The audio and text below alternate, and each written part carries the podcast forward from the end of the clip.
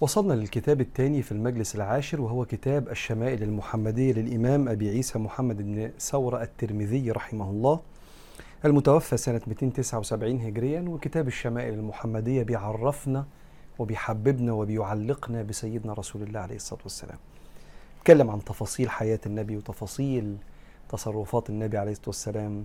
اتكلم عن صفات النبي الخلقية والخلقية. وصلنا لباب ما جاء في إيدام إيدام يعني الغموس النبي كان بيغمس بياكل إيه؟ صلى الله عليه وسلم. باب ما جاء في إيدام رسول الله. ناقص في الباب ده حديثين أو ثلاثة. قال عن أم المنذر قالت دخل علي رسول الله صلى الله عليه وسلم ومعه علي ولنا دوال معلقة. سيدنا النبي جه عليه الصلاة والسلام لبيت أم المنذر ومعاه سيدنا علي. هم معلقين عذق النخلة اللي فيه بلح. انت عارف المتخيل شكل النخلة قدامك كده؟ بص فوق كده هتلاقي نازل منها البلح. البلح لازق في إيه؟ لازق في العذق ده زي جريدة كده مليانة البلح. لما بيشدوا البتاع الكبير ده كنا في مصر زمان ويمكن لغاية دلوقتي في كتير من بلادنا بعد ما ياخدوا البلح يعملوا العذق ده مقشة بعد كده. شكله معروف جدا يعني.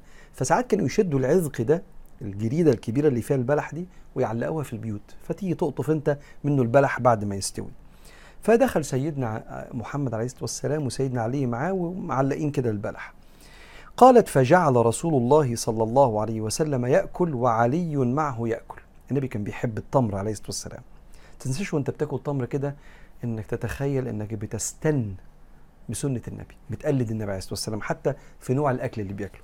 فقال رسول الله صلى الله عليه وسلم لعلي مه يعني بس يا علي ما تاكلش. مه يا علي فإنك ناقه.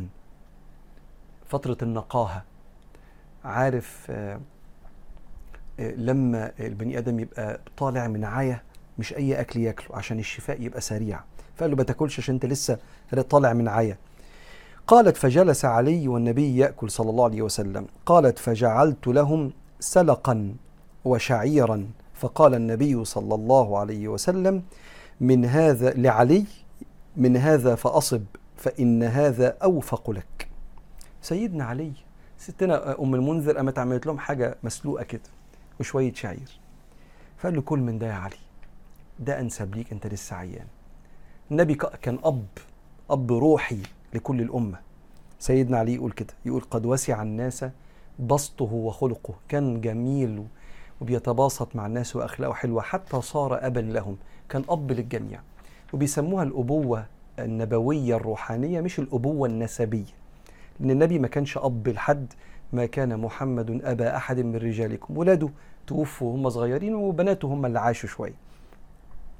ماتوا كلهم ولاد وبنات النبي في حياته إلا ستنا فاطمة ماتت بعد النبي بشهور قليلة. ف من أبوته للأمة كلها كان مع سيدنا علي بالذات بقى مربيه في بيته. قال له بلاش يا علي تاكل من بلح انت تعبان. فلما عملت لهم حاجة مسلوقة كل يا علي ده أنسب بالنسبة لك. فيها فيها اعتناء ويا بخت سيدنا علي والنبي يقول له بلاش وكل من ده وما تاكلش من ده فيحس بعناية سيدنا رسول الله عليه الصلاة والسلام عن أم المؤمنين عائشة رضي الله عنها قالت كان النبي صلى الله عليه وسلم يأتيني فيقول أعندك غداء؟ فأقول لا فيقول إني صائم. قالت فأتاني يوما فقلت يا رسول الله إنه أهديت لنا هدية. قال وما هي؟ قالت حيس أو حيس. قالت حيس. قال أما إني أصبحت صائما؟ قالت ثم أكل. كان سيدنا النبي عليه الصلاة والسلام آه ساعات كده يصحى الصبح مش يصحى الصبح ولا حاجة بيصحوا الوقت الفجر يعني. بس يسأل الصبح بعد الفجر كده وما يكونش أكل. فالفجر أدن عليه من غير ما ياكل. فالحال حال الصائمين. عندك أكل يا مراتي عندك أكل يا عائشة؟ تقول له لا ما عنديش. خلاص توكلنا نصوم النهارده. شوية وجي للبيت هدية. إيه الحيس ده؟ الحيس ده آه يعني تمر كده عليه شوية دقيق وسمنة وجبة كانوا بيحبوها زمان. فقالت له إحنا جالنا هدية طبق حلو قوي قال لها إيه؟ قالت له الحيس جالنا التمر اللي عليه السمنة والدقيق ده. بس آكل.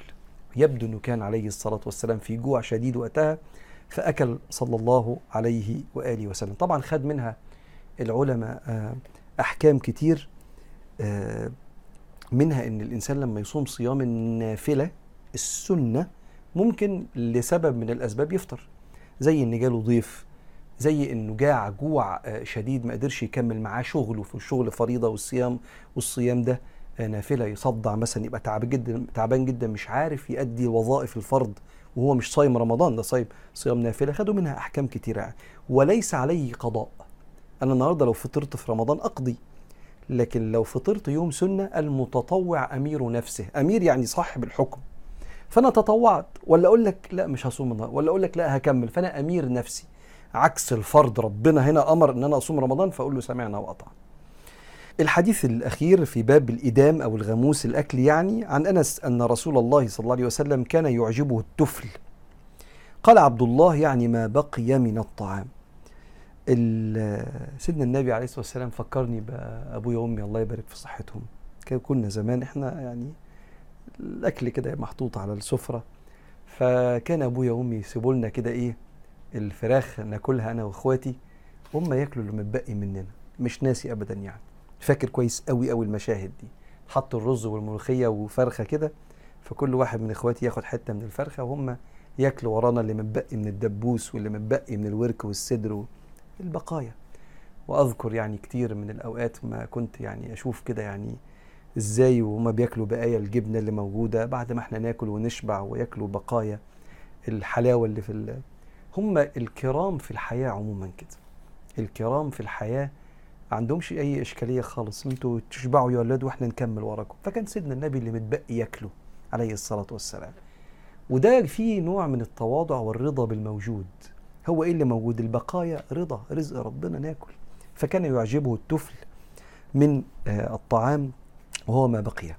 باب ما جاء في صفة وضوء رسول الله صلى الله عليه وآله وسلم. وهنا على فكرة المقصود بالوضوء مش الوضوء بتاع الصلاة. المقصود بالوضوء هنا غسل الإيد قبل الأكل. وكان العلماء يشرحوا لنا في كتب الفقه وكتب الحديث الكلمة دي كان بيستخدمها العرب زمان. إن أنا لما أغسل إيدي قبل الأكل أو بعديه معناها إن أنا بتوضأ قبل الأكل أو بعديه.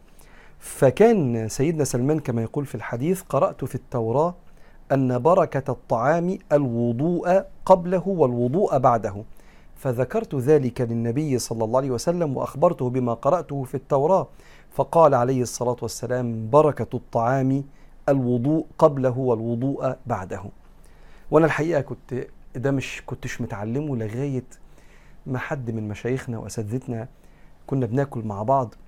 في البيت هنا فقال لي تسمح لي قبل الأكل تسمح لي يعني أغسل إيديا كده. أنا يمكن قاعد في البيت فيعني مش محتاج أغسل إيديا هو جاي من بره. وبعدين فسألته اشمعنى يا مولانا؟ عارف الناس بتت... العلماء بيتحركوا بالسنة دايما. فقال لي الحديث ده ما كنتش عارفه فاكره من سنين كانت جميلة المشهد ده. فعرفت إن من البركة اللي تزود بركة الطعام البركة يعني النفع انتفاعك بالطعام إنك تخش تغسل إيديك قبل الأكل. عادة إحنا بنغسل إيدينا بعد الأكل. لكن تغسل قبل الأكل. طبعا ده فيه آداب كتيره قوي. على رأسها آه، أدب ليك إنك تبقى بتغسل إيديك كتير. ثم إنك هتحط إيدك في الأكل بعد شوية فممكن يبقى في حد بياكل معاك وإيدك ما تبقاش نظيفة. أو أنت وأنت قاعد تحس إن واحد إيديه مش نظيفة فما تبقاش مستريح وأنت بتاكل. وبعدين حتى طهارة ونظافة. فلو بتاكل ثلاث وجبات فأنت بتغسل إيدك ست مرات. هو ديننا كده دين جمال ونظافة. فحاجة جميلة جدا. باب ما جاء في قول رسول الله صلى الله عليه وسلم قبل الطعام وبعد ما يفرغ منه. هو النبي كان بيقول إيه قبل الأكل عليه الصلاة والسلام وبعد الأكل؟ قال عن أبي أيوب الأنصاري قال كنا عند النبي صلى الله عليه وسلم فقرب طعاما. فلم ارى طعاما كان أعظم بركة منه. أول ما أكلنا ولا أقل بركة في آخره. فقال يا رسول الله كيف هذا؟ قال إنا ذكرنا اسم الله حين أكلنا ثم قعد من أكل ولم يسم الله فأكل معه الشيطان. هو بيقول إحنا كنا بناكل الأكل كان فيه بركة.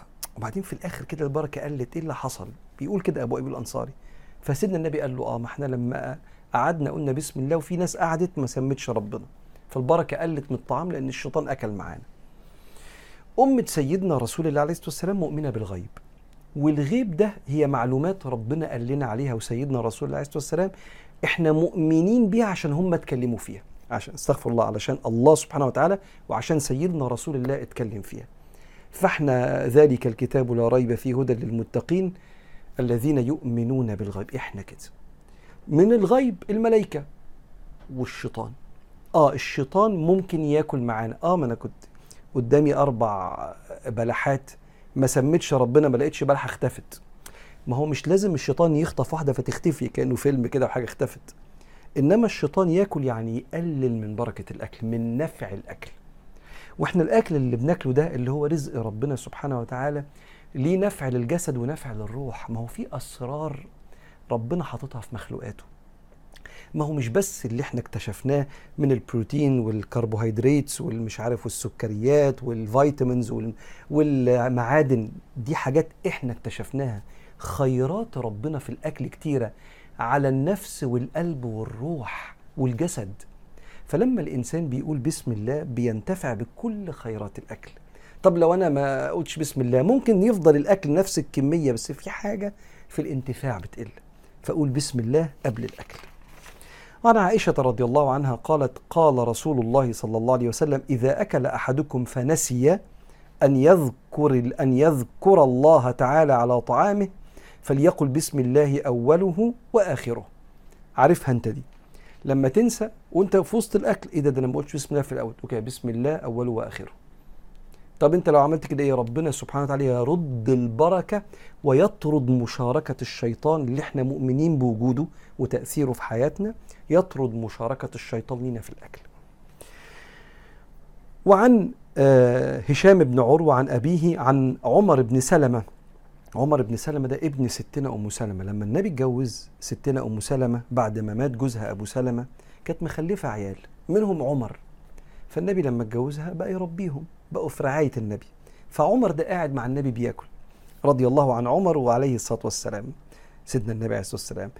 فلما قعد مع النبي دخل على رسول الله وعنده طعام ده عمر دخل على النبي. فقال أدن يا بني فسمي الله. يلا حبيبي اقعد عشان تاكل. فسمي الله. وكل بيمينك وكل مما يليك. بيعلمه عايز أقول الإتيكيت بس قبل ما أقول الإتيكيت عايز أقول السنة. هتسميها بقى الاتيكيت سميها ماشي بس هي هنا ما دام طالعة من النبي الأول تسميها سنة النبي عليه الصلاة والسلام. فبيعلمه السنة اقعد يا ابني وقول بسم الله. وكل بإيدك اليمين مش بالشمال لو تقدر الأصل هي اليمين و... وكل من قدامك. ما تقعدش تلف كده فتاكل الأكل من قدام الناس. كل من الحتة اللي قدامك في الطبق. عليه الصلاة والسلام الأدب كله. وعن أبي سعيد الخدري قال كان رسول الله صلى الله عليه وسلم إذا فرغ من طعامه قال يلا احفظ بقى. الحمد لله الذي أطعمنا وسقانا وجعلنا مسلمين. آه دي مهمة دي قوي لو ما قلتهاش بعد غداك ولا افطارك ولا عشاك النهارده بقى قولها. قول يلا الحمد لله الذي أطعمنا وسقانا وجعلنا مسلمين. نعمة. يا رب انت شبعتنا وسقتنا واصلا خلقتنا أصلا من أمة سيدنا محمد عليه الصلاة والسلام. الحمد لله الذي أطعمنا وسقانا وجعلنا مسلمين. تنساش بعد أي لقمة بعد ما تخلصها تقول كده. وعن أبي أمامة قال كان رسول الله صلى الله عليه وسلم إذا رفعت المائدة من بين يديه المائدة هي الصينية اللي فيها الإطباق اللي فيها الأكل. يقول أو الفرش اللي عليه الأكل حتة القماشة اللي بتحط عليها الأكل زمان. كان يقول الحمد لله حمدا كثيرا طيبا مباركا فيه. غير مودع ولا مستغنى عنه ربنا يا سلام. شوف يعني بيقول هنا إيه الشارح؟ بيقول غير مودع أي غير متروك ذلك الحمد بل الاشتغال دائم به من غير انقطاع كما أن نعمه سبحانه لا تنقطع عنا طرفة عين. يا رب لك الحمد ومش معنى كده إن أنا هحمد ربنا على الأكل بس. أنا مش هودع الحمد بعد ما الأكل يتشال. ده أنا هفضل أحمدك يا رب زي ما نعمك عمالة تنزل علينا في الأكل والشرب والصحة والأمان والستر والعلم لا تحصوها النعم. فإحنا مش هن مش دي مش آخر الحمد لله إحنا هنفضل عايشين بالحمد لله. وما نستغناش عنك يا رب ابدا. غير مودع ولا مستغنى عنه ربنا أو ربنا. ثم بعد ذلك ناخد آخر حديث ونختم هنا. باب ما جاء في كلام سيدنا النبي عليه الصلاة والسلام في قول رسول الله قبل الطعام وبعد ما يفرغ منه. عن أنس بن مالك قال قال رسول الله صلى الله عليه وسلم إن الله ليرضى عن العبد أن يأكل الأكل فيحمده عليها أو يشرب الشرب فيحمده عليها. يكفي أيها العبد إن ملك الملوك يرضى عنك لما تقول الحمد لله. إمتى؟ بعد الأكل أو بعد بق المية. فلو خدت بسكوتة ولا بق مية ولا خدت قطمة من سندوتش ولا بلحة الحمد لله. الحمد لله يعني لقد رأى قلبي أن هذه النعمة منك يا رب فأنا ممتن لحضرتك يا رب. ده معنى كلمة الحمد لله. وبيها يرضى عنا ربنا. نقف هنا في كتاب الشمائل المحمدية في المجلس العاشر. كمل المرة الجاية إن شاء الله على خير.